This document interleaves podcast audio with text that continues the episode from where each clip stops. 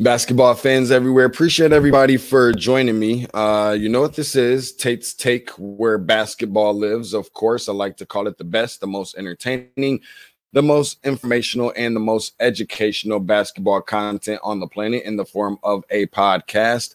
Um, remember to the word of the the word of the hour, the word of the the the day, the word of the month, the word of the week, the word of the year. Uh, subscribe, subscribe, subscribe anywhere that you find your favorite podcast.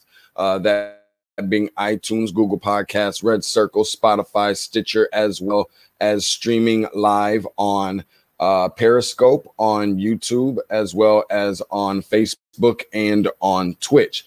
At Tate's Take Hoops, T A T E S T A K E H O O P S. We're best. Uh, um, on uh, the social media platforms. And you know what? I've I've been working to try and get this guy back on here with us. I know that he's been crazy busy. We inch closer and closer closer to the month of March. So let's go ahead and jump right into it because you guys know I love, love, love my college basketball. And I told you I had a really awesome guest coming in today. So without further ado, I want to bring in a good friend of mine, Mike DeCourcy, college basketball columnist, studio analyst, and bracket expert for Sporting News, Big Ten Network, and Fox Sports. Make sure if you don't do anything else, people, Make sure that you give this dude a follow on social media. That is at TSN Mike again at TSN M I K E. Uh, Mike, how you doing this morning? I am very well, Deshaun. It's great to see you again. Thank you much. I appreciate you for uh, joining me as well. And uh, as I said, just kind of talking about getting to uh, some of the questions that I have here because people have been ringing my phone off the hook. Like, man, I need some more answers to college basketball. What you're talking about just isn't cutting it. I'm like, okay, well, I'm going to get Mike DeCourcy on. I'm sure that he'll have all the answers for you. So, uh, first things first, let's start out with this because I know that uh, this is particularly one that I know people had quite a few questions for in regards to um, the.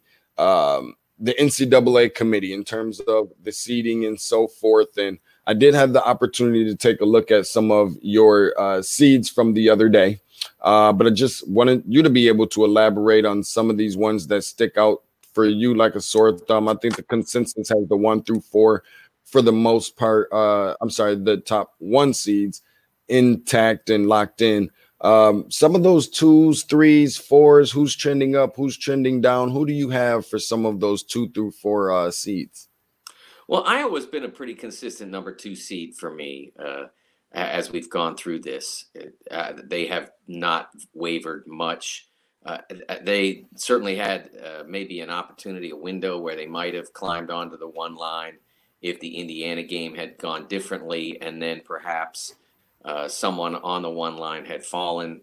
Uh, that hasn't happened yet, but it's certainly not impossible that Michigan or Villanova could could lose a, a, league game. It doesn't seem like it's possible or likely that that Gonzaga or, or Baylor's going to do that, but uh, one never knows.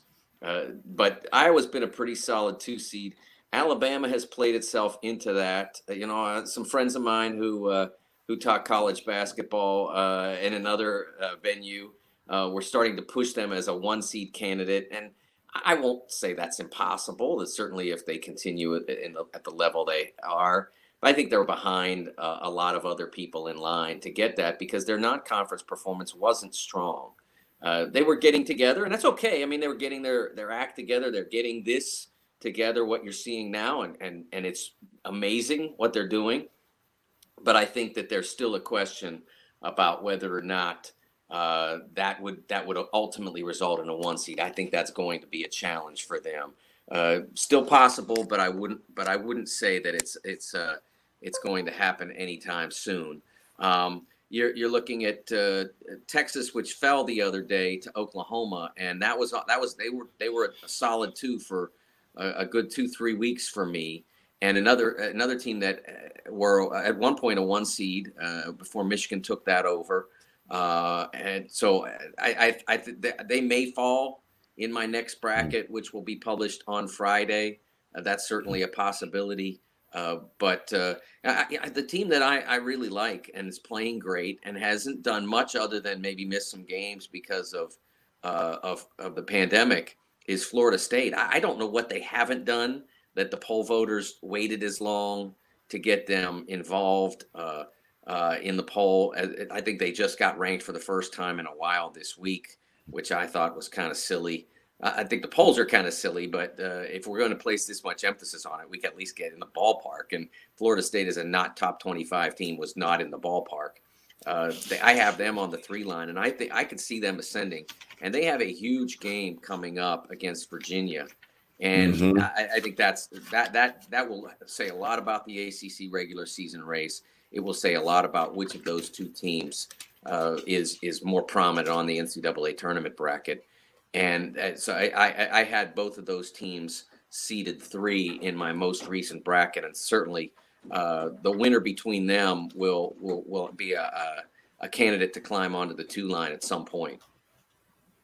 You know what? It's funny that you mentioned that, and of course, for the people who don't know, uh, Florida State, most impressive wins. You've got Indiana, Florida, Georgia Tech, North Carolina at Louisville, and then a home game against Clemson. Losses to UCF at Clemson and uh, to Providence as well. And then on the opposite side of that spectrum, where you don't have maybe necessarily that many credible or really overly impressive wins or, or, or against teams that are slightly above mediocre or whatever. Uh, for Virginia uh, uh, uh at Clemson uh, when they were ranked number 12 uh, a couple weeks ago, and then against Georgia Tech with their losses coming to San Francisco very, very early in the season, and then also to the number one team in the country in Gonzaga. So just a little heads up on uh, what to look forward to with some of those teams. And it's like you can't count Florida State out for the course of, over the course of like the last four or five years. It feels like, uh, especially being defending ACC champions. Like how dare you even when they're putting a lot of these players out which seems like every year big time athletes and so forth into the nba uh, leonard hamilton always finds a way to kind of pull something from up under his sleeve and uh, and make some noise. And so keeping it within some of the seeding how exactly do you anticipate the committee uh, to go about some of the seeding because of the simple fact that uh, how we're looking at it right now is, um, you know, you've got so many teams. I mean, I, I think we're still kind of dealing with Villanova being inconsistent playing games and things like that, and some of these other teams. Michigan is going to be another one that is out for a couple weeks. How do you think that the NCAA will fare? How some of these teams will get seeded, uh, considering the circumstances if there's games they can't really make up? You know, for me, in in doing projected brackets, I have tried not to punish teams too greatly for for not playing. Uh, mm-hmm. I've been mm-hmm. trying, and, and, and, one of the things that one of the advantages Villanova had in retaining a one seed through what was nearly a month away from the floor was that they had gotten ten games in before they uh, went on on break or pause or whatever you want to call it, before they mm. uh, disappeared uh, they had gotten 10 games in and they were nine and one and, and there weren't a ton of great wins in the nine but there were some some solid ones and uh, and they had performed very well uh, and they had just a one loss uh, and so it, it, felt and, and and they were certainly vulnerable at one point uh, if mm-hmm. i remember at one point i was all set to take them down to two and put michigan in there because of what michigan had been doing and then texas went out mm-hmm. and lost to texas tech and so there was no need to move the the, the Wildcats. So uh, and then and then you know for for the for the Wildcats' sake, uh, uh when they got back on the floor, they went out right out and won two significant games. Went, beat Seton Hall, beat Providence, uh, mm-hmm. and said, you know, yep, we're that good. Don't worry, we're, we're that good. Uh, so that, but then you look at St. Louis, which has been off the floor for, gosh, I mean, I don't even know what the time frame is. A month, until, I think, thirty-two days. Yeah, until this past week, and then they finally got back and played Dayton, and they weren't sharp and they didn't win. And I, I had Dayton. I think I had St. Louis at one point as as a marginal four seed mm-hmm. uh, after they had uh, uh, had started, uh, I think seven and one, and so they were really hanging on there. And then I didn't feel guilty at all about dropping them to five. And then as teams, uh, as teams had started to perform well, Ohio State being an example, uh, somebody's got to go down if they're going to climb up. And if Ohio State's going to go out and beat really good Big Ten teams, hmm. and St. Louis isn't playing anybody, at some point you start to trickle down a little bit. So most recently, St. Louis has been on my seven line, uh, and you know that, that's a tough deal because uh, if if they had been playing, they would have been piling up victories uh, and so then when maybe they lose that Dayton game, if they had if they had gone into that game and still lost, mm-hmm. um, they they, it wouldn't feel as bad. It wouldn't feel as consequential because there there'd be a lot more victories to offset it. Instead, mm-hmm. you still have only seven or so, so it doesn't feel like it's as strong a, a resume. And so, you know, now what do you do with them? Uh, do you put them in the eight nine game and and figure they'll you know they'll play their way out of it one way or the other? I, that's that's a, and that's for now for a bracket that I will admit that although I want it to be as accurate as possible, sure, uh, and to feel as accurate as possible, I understand that one, I don't get to pick the teams for the for the real tournament, although I should. That I that I don't get to, and two, even if I did, uh, I, I, wouldn't be doing it now. So. Uh, so my bracket, while important, it's important that it be as accurate as possible.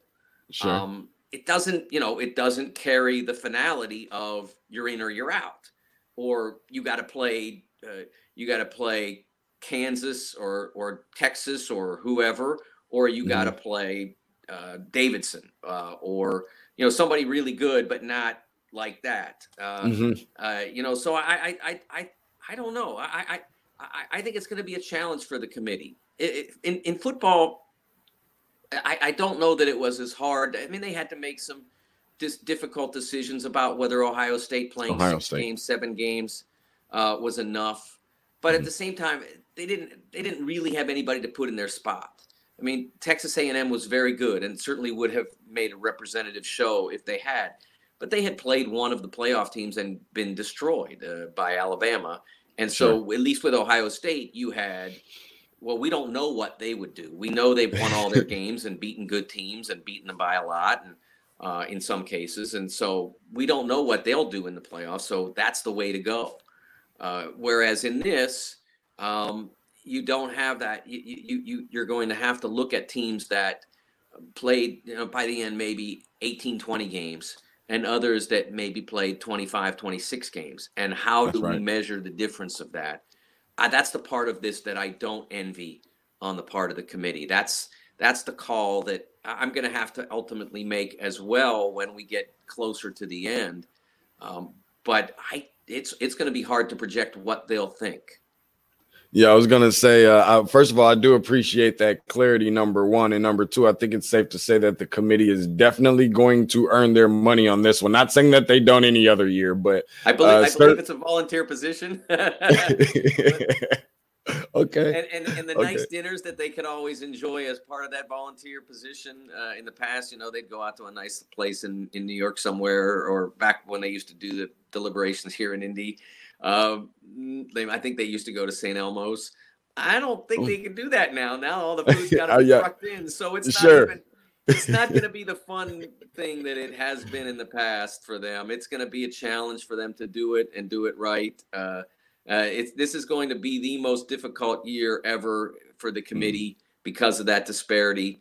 Uh, because because the you know it's going to feel a little different. But I think that's you know I think it's only fair that it is for them because it's been for everybody involved the most difficult mm. year uh, ha- for the players having to uh, sequester themselves that may be mm. the best word uh, sequester themselves a- away from their friends their families uh, sure. girlfriends uh, that sort of thing in order to try to avoid the virus as much as possible um, the not being able to play in front of fans and get that exhilaration that you get yes. from either the cheers or the boos because both you know in the right circumstance the boos you know you're on the road and you stick you know four threes in uh in yep. kentucky's eye you know, those boos those those cheers they feel pretty good if you're the player who did that so mm. uh, they don't get either of those and and i i give a ton of credit to the coaches and the players uh, and the officials and those who work the game around timekeepers and such uh, I give credit to all those people who have put a lot into having uh, this season happen. There's a I want to I do want to ask you somewhat I guess of a double question since they're both within the same two programs uh, that are both within the same state. Actually, two programs that got really really really good recruiting classes at least expected to coming in, and that's in my home state. So I got these guys over me right here, uh, and then uh, and then you've also got um uh, how the COVID effect is going to take, uh, or or how what kind of consideration is the COVID effect going to be on the schedule over the course of the next week and a half or so for the Michigan Wolverines. So first things first, let's get Michigan out of the way uh, and how you think that will affect the, them being out with you know because of the COVID circumstances, how that'll affect them, and then on the back end, uh, what what do you see? Where does Michigan State go from here? They got a big one tonight uh, against Rutgers, and then they, you know, while I do believe that they will win some games down the line, so they can solidify themselves a tournament spot. I can only imagine they've got some losses along the way coming as well because they're playing in the Big Ten. First Michigan and then Michigan State. What are your thoughts? Well, from Michigan's standpoint, they've been phenomenal. Uh, they, they, uh, Juwan is doing a great job along with his coaching staff.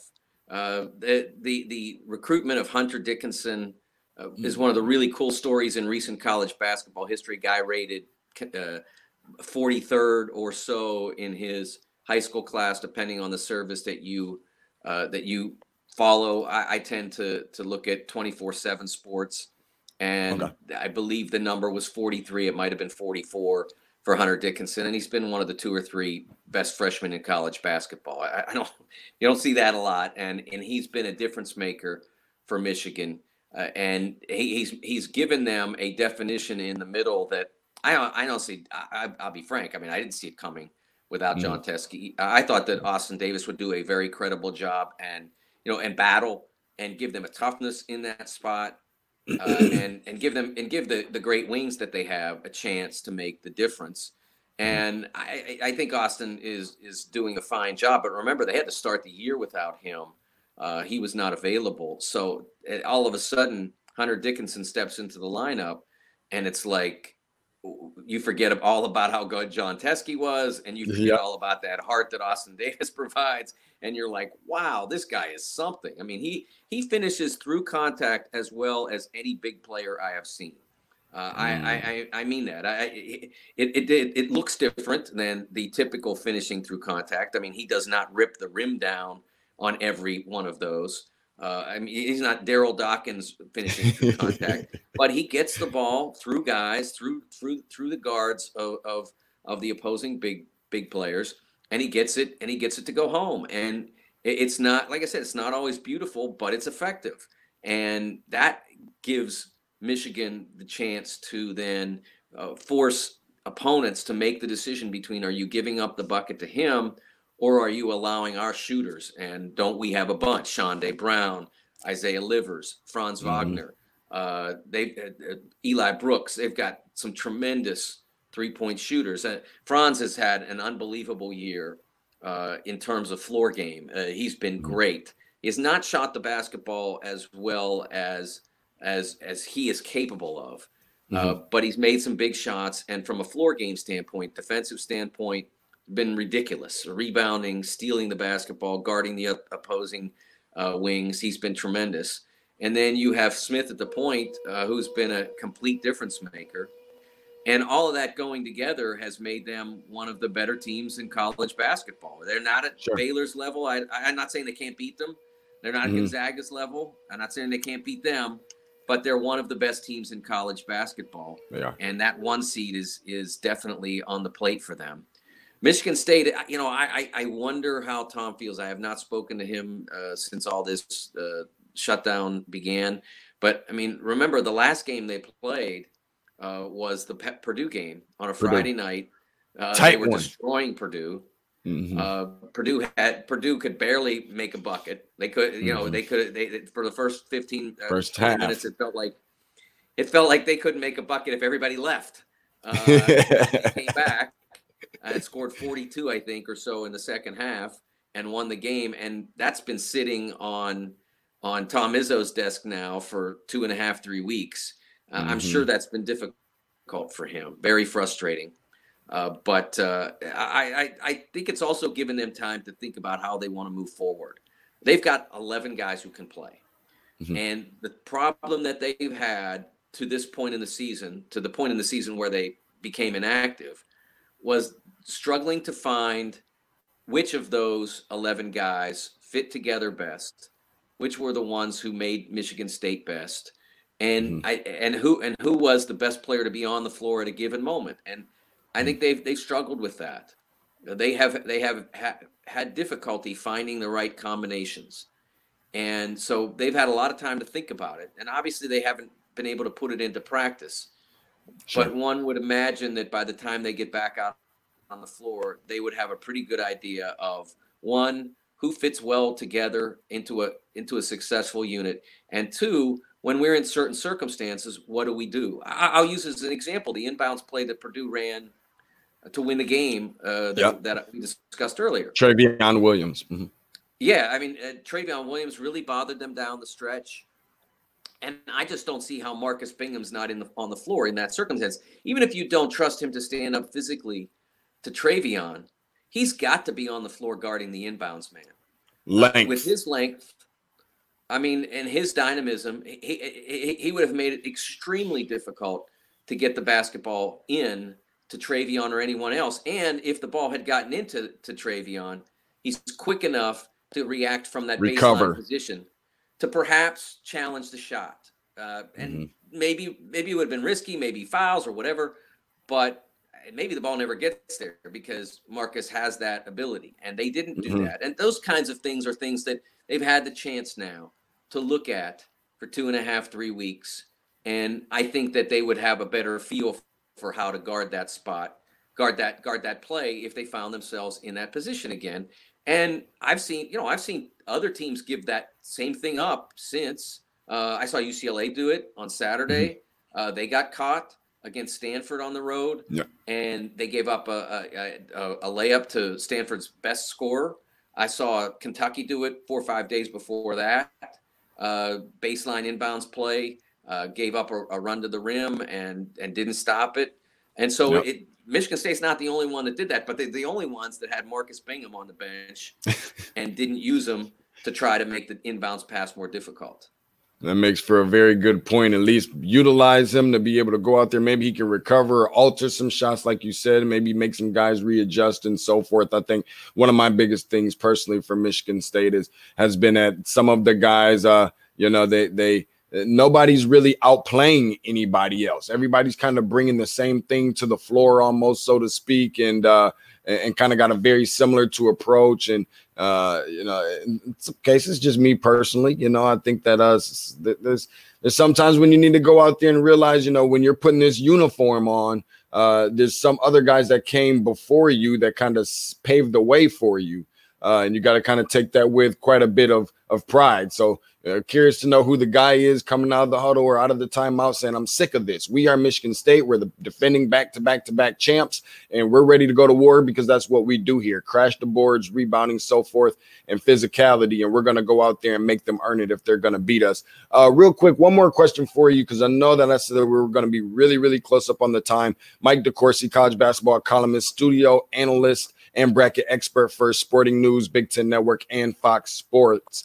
Um, when it comes to these blue bloods, okay, we I'm curious to know who do you think is getting in and who do you think is not? I mean, Kentucky obviously has been abysmal uh, and uh, clearly look like they're not going to get in. They are one of the ones that will need this conference tournament in the event that there will be one.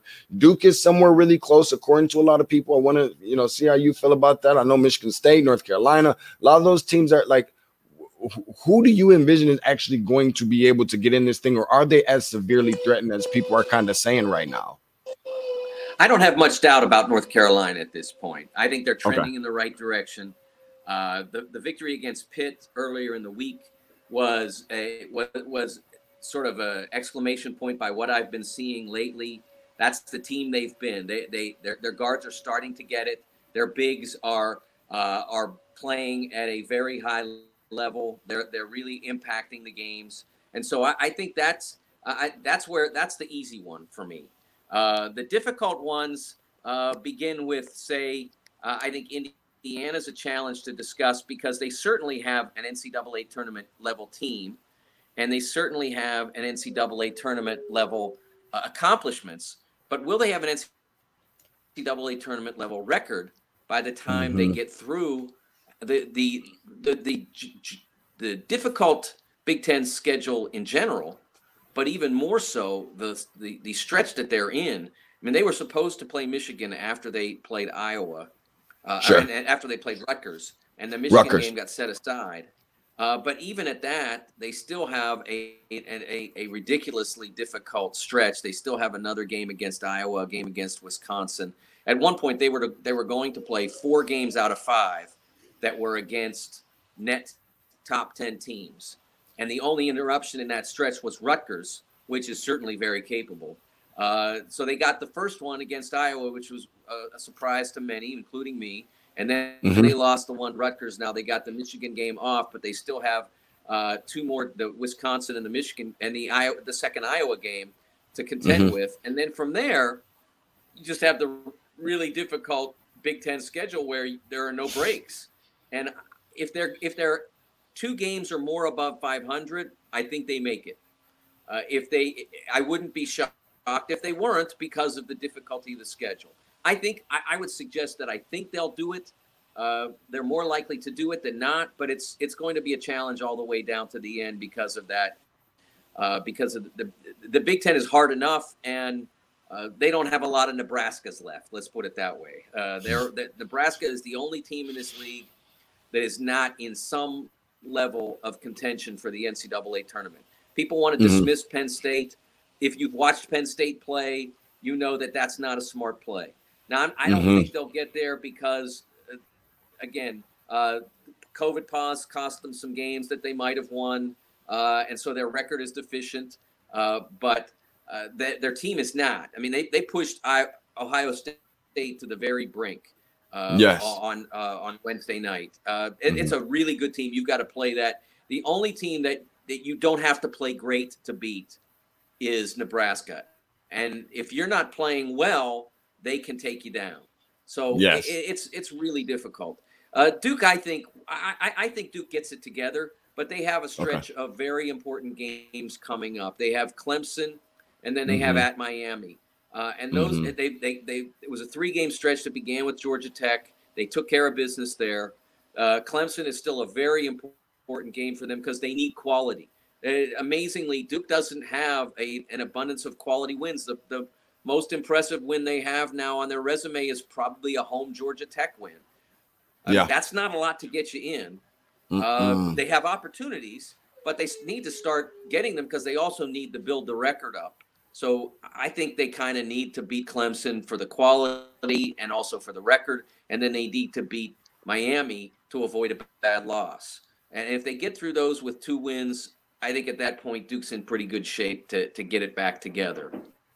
Uh, Michigan My, State, go same problem as as Indiana. Uh, same problem there as Indiana. Difficult schedule, bad power mm-hmm. ranking uh, with in regards to the net. So they need they need to continue to win games uh, to repair that. But I, I, you know, I, I'm I'm a believer in Tom. I think he figures it out eventually and and gets it done. And as for Kentucky, simple. You got to win four or five in a row, depending on where you finish in the SEC and you got to hope that there's an SEC tournament because if there's not, uh, I'm not sure how you get the. Uh, I don't. I'm not sure how you get the bid to get in. Let me ask you this real quick, Mike, and I am overly thankful and, and, and grateful for uh for, for your time here, of course, and uh and I, and I know we're up against it. Do you have just two more minutes? Oh, absolutely. Okay, okay, perfect. Because I, I, didn't want to take up too much of your time. I know you're a busy man. We get start getting closer to March. What I want to do real quick is I want to welcome you into what our set uh, part of our segment where we call it uh, quick release, and it is essentially kind of like rapid fire questions and so forth. And you don't have to elaborate too much unless you want to on your answers. So okay. my first one I'm would be not uh, elaborating, as you can tell. no, no, no. No, trust me. I th- th- there, there's a really beautiful young lady named Linda Tate Walker, uh, who happens to be my mother, and trust me, she she knows that I'll give you a run for your money. That's for sure.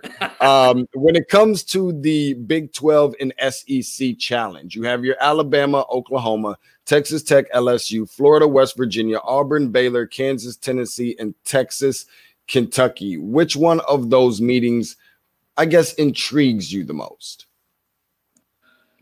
Well, I you know I think I, I'm curious to see the LSU game, uh, Texas Tech, uh, mm-hmm. because mm-hmm. uh, I you know Texas Tech is an interesting case, and I and I probably have uh, beaten them up a little bit uh, over the course of the last month or so, but I don't like the the uh, diversion of reality, uh, you know, the divergence of reality and uh, and, and, perception that exists with Texas Tech.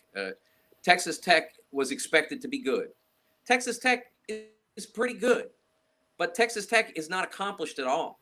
I mean, they mm-hmm. have won two games against quad one and quad two in the net. That's two games, and they're ranked 10th in the country by the AP. Uh, the metrics love them. And again, they, they love them because they are a good basketball team, but they not, mm-hmm. are not an accomplished basketball team. And you'll mm-hmm. see, you know, there. I'm not the only person who does brackets. Maybe again, I should be, but nah, Joe Joe Lunardi kind of invented it, and Jerry Palm is is a wizard. Uh, and there's certainly other terrific people out there that do it, uh, uh, you know, for uh, uh, for for major outlets. Um, but other places that I see, and I don't know about those two guys. I, I, think I think Joe has Texas Tech pretty high. I think he has them somewhere around a four. I haven't checked Jerry's lately to see where he has the Red Raiders, but they haven't earned that. I mean, they haven't. I've had them as a six. I'm not going above that until they start winning games. Mm-hmm. And one win against Texas and one win against Oklahoma is not enough. I mean, they had West Virginia beat, didn't get it done. They had Kansas beat, didn't get it done. They played probably mm-hmm. the worst schedule of any of any team on my bracket that's a major conference team in non-conference. Texas Tech probably played the worst schedule. They played one significant non-league game to this point, and that was against Houston, and they lost mm-hmm. badly. Uh, and now they play LSU, which is not a great team. Uh, not a bad team. They they're on my bracket, hanging on, uh, you know, by a fingernail. Hmm. Uh, and so let's see what happens. Uh, what they, they, they have a chance to beat a team that's not a significant team. Uh, it's a mm-hmm. tournament team, but it's not you know a heavyweight. So what mm-hmm. do they do? With A, a really good team, a team that deserves to be ranked tenth, deserves to be a three or four seed or whatever, is has to win that game. Clock and, and clock mm-hmm. them. I mean, you know, not mm-hmm. twenty points, but they they should own this game. And mm-hmm. so it, it, they did against West Virginia for 35 minutes, but it's a 40 minute game. Mm-hmm. Mm-hmm. Yeah, I'm done. I'll, so, I'll, I'll shoot said, you. A, I elaborate. No, it's okay. No, no, no, no, no worries. No, it's all good. Of these, uh, of these, uh, one, two, three, four, five freshmen. I don't know about which one is necessarily the best, or between which one do you think is the best, or having the best uh, season? Uh, you've got Sharife Cooper, you've got Hunter Dickinson, you have um, you have uh, Jalen Suggs, um, you have Evan Mobley, and you have Cade Cunningham. Which of those five uh, do you think is the best freshman or intrigues? Well, if Sharife had been available to play from day mm-hmm. one, I'm not sure that he wouldn't be the choice. The others, again, this sort of gets into the uh, uh, the divergence between uh, how many games you've played and what you've done. Uh, mm-hmm. Has been ridiculous in the games he's played. Uh, just a tremendous. And, and, if he were a three point shooter, he might be the best player in the country. He's not, and so that you know that that weighs against him a little. But I mean, uh, he is just dazzling, just tremendous. Uh, Cunningham, I, I, would say at this point has been the best of the freshmen uh, because he's been asked to do a lot, been asked to carry a heavy load. Uh, Oklahoma State does not have the roster that Gonzaga does. Uh, so, you know, it'll be up to the teams in the NBA to decide which one they like better. And I may eventually, uh, you know, look more closely at which one looks more like a like the number one overall pick. Uh, that's not really today's argument. That's for later yeah. on. For now, sure. it's who's having the best college season, and I would go with Cade. Uh, asked to rebound, asked to, to play make, asked to score a lot. Mm-hmm. Uh, and and for a team that now has NCAA tournament ambitions, even though they were told uh, that they were on a one-year ban, they're appealing. Uh, that appeal is still out there. I've been told by the NCAA that as long as that appeal is active and not decided, they are eligible for this year's tournament. So I, I they're going to want to put uh, the uh, appeal on a four-corner stall uh, and not have it heard, uh, so that they can get into the show. And then maybe next year when they don't have Cade, if that if that appeal goes the wrong way, then they'll serve the ban. Just three more of these with you, Mike. Uh, are you taking the combination of Gonzaga and Baylor for the national championship, or do you take the field? Yeah, that's a tough question. It really is because you get 66 other teams, and I'm pretty sure that I've said in I've been asked this before, and I think pretty sure I said the field in that. And the closer we get, and the more I see of Baylor's defense, and the more I see of Gonzaga's offense, offense, I know. I think, oh man, think I want those guys. So uh, I'm gonna I'm gonna flip flop. I'm a rare flip flop, and I'm gonna go with the Zags and the and the Bears. Okay, okay. Um, the mid-major team that could make a surprise run, maybe somebody that nobody's really paying attention to very much right now. Who is that team that you've been keeping a close eye on? And when you see them, you say, "Man, this team could really make a run, potentially, maybe even all the way to the Final Four, or just second weekend for sure." You feel really good about them being a second weekend lock. Really, well, I wouldn't say lock. Uh, they're all know, but a lock it's hard to it's hard to go from a 12 seed or an 11 seed to the second weekend. It's been done, but it's hard. Mm-hmm. Uh, mm-hmm. and, and some of that depends on okay, well, who are who is your five if you're a 12, and who's the four? Uh, a lot of it depends on that because you can you know the committee can inflate or the or just like you could let's say let's say Clemson plays its way into a five and mm-hmm. you're the 12 and you can mm-hmm. Score. Mm-hmm. Um, and, you know then you got a shot because Clemson mm-hmm. can't score. I mean, they they mm-hmm. can guard the heck out of you and they can make mm-hmm. it miserable for you. But if you can fight through that, you can beat them. And so let's mm-hmm. say, you know, and if if that's the case, I mean, the team that I'm going to say, Belmont, they can score. Uh, that's a mm-hmm. that's a really good offensive basketball. Always dangerous, Mike. Always yeah. dangerous. They've been playing great. I love Nick Muszynski. Uh, Moose is a, is a is a great kid and a terrific big guy, and uh, and and Smith in the backcourt has is having a terrific uh, first year transfer. I wrote about him a couple of weeks ago uh, for Sporting News. Transferred up from Division Three. Kind of the, the, the idea the next Duncan Robinson. I don't think he's Duncan because Duncan ended up playing starting in the finals in the NBA. I don't think that's going to happen for Smith uh, for Luke Smith at uh, Belmont, but uh, but he's very good, and they have several other players around those, those two. Uh, they're going to be really dangerous in the tournament. My very last one for you is Houston the most disrespected team in the top 25? I just kind of feel like they're one of those teams that it's like nobody's still paying attention to them very much. They're always overlooking them. And I think that they are quality Final Four team, especially in a year like this, maybe. Are they the most disrespected team, maybe in the top 25 or most overlooked?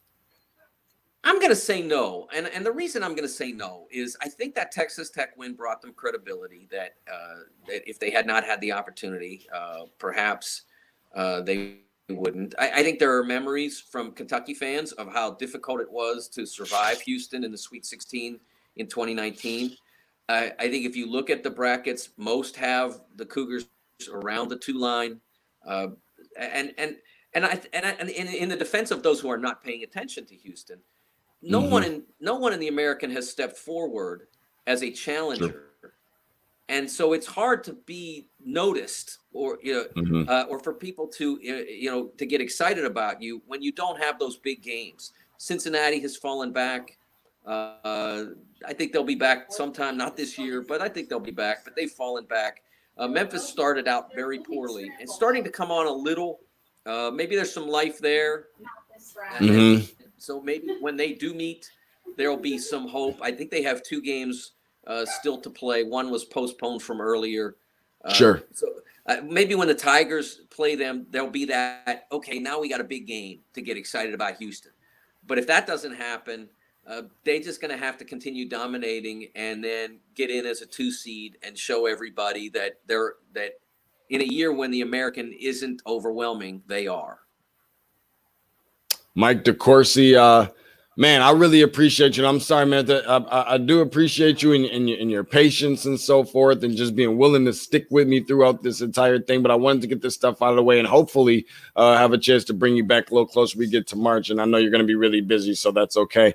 Uh, college basketball columnist, studio analyst, and bracket expert for Sporting News, Big Ten Network, and Fox Sports. Don't forget. If you don't do anything else, go and give them a follow at TSN Mike. Thanks so much, Mike, for joining me. Always a pleasure, Deshaun. You take care.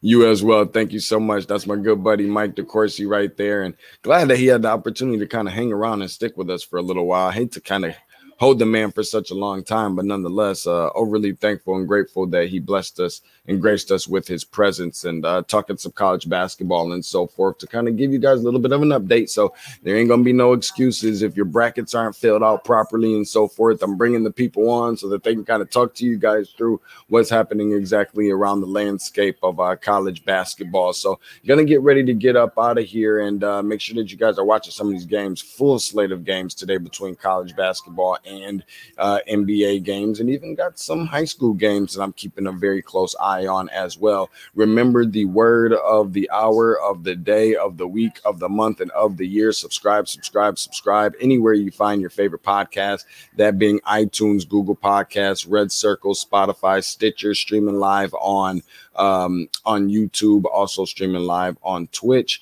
also on Periscope and on Facebook. So for those of you who already have, I thank you very much for subscribing already. For those of you who haven't, make sure that you go and do that, please. And thank you. Not only are you helping the young man out with uh, making his dreams come true and the things that aspirations and uh, and some of the goals that have been put in place for 2021, but also getting a nice little bit of knowledge. Everybody loves somebody uh, that that or everybody knows somebody rather that loves the sport of basketball. So don't save it, as I like to say, for the local sports bars. Don't save it for the local barbershops. Make sure that you do your part and you always have a voice here uh, on Tate's Take, hashtag where basketball lives. Give a follow on social media at Tate's Take Hoops, T A T E S T A K E H O P S. Again, remember hashtag where basketball lives. We like to call it the best, the most entertaining, the most informational, and the most educational basketball content in the form of a podcast on the planet. Um, and, um, really thankful for you guys joining me, man. Make sure that you, you know, when you subscribe, you know, tell your mama, tell your grandmama, tell your uncle, tell your baby mama, tell your enemies, tell your friends, tell everybody where they can find and subscribe. Uh, also, you can leave us up to a five star rating as well. Uh, you can uh, also leave us a review. You know, let us know what you think about the podcast. Those things make a big difference. So I am appreciative for those of you who haven't and for those of you who will. See you guys soon. Appreciate you for joining me. And of course, thanking Mike DeCourcy uh, for joining us as well. Have a good one.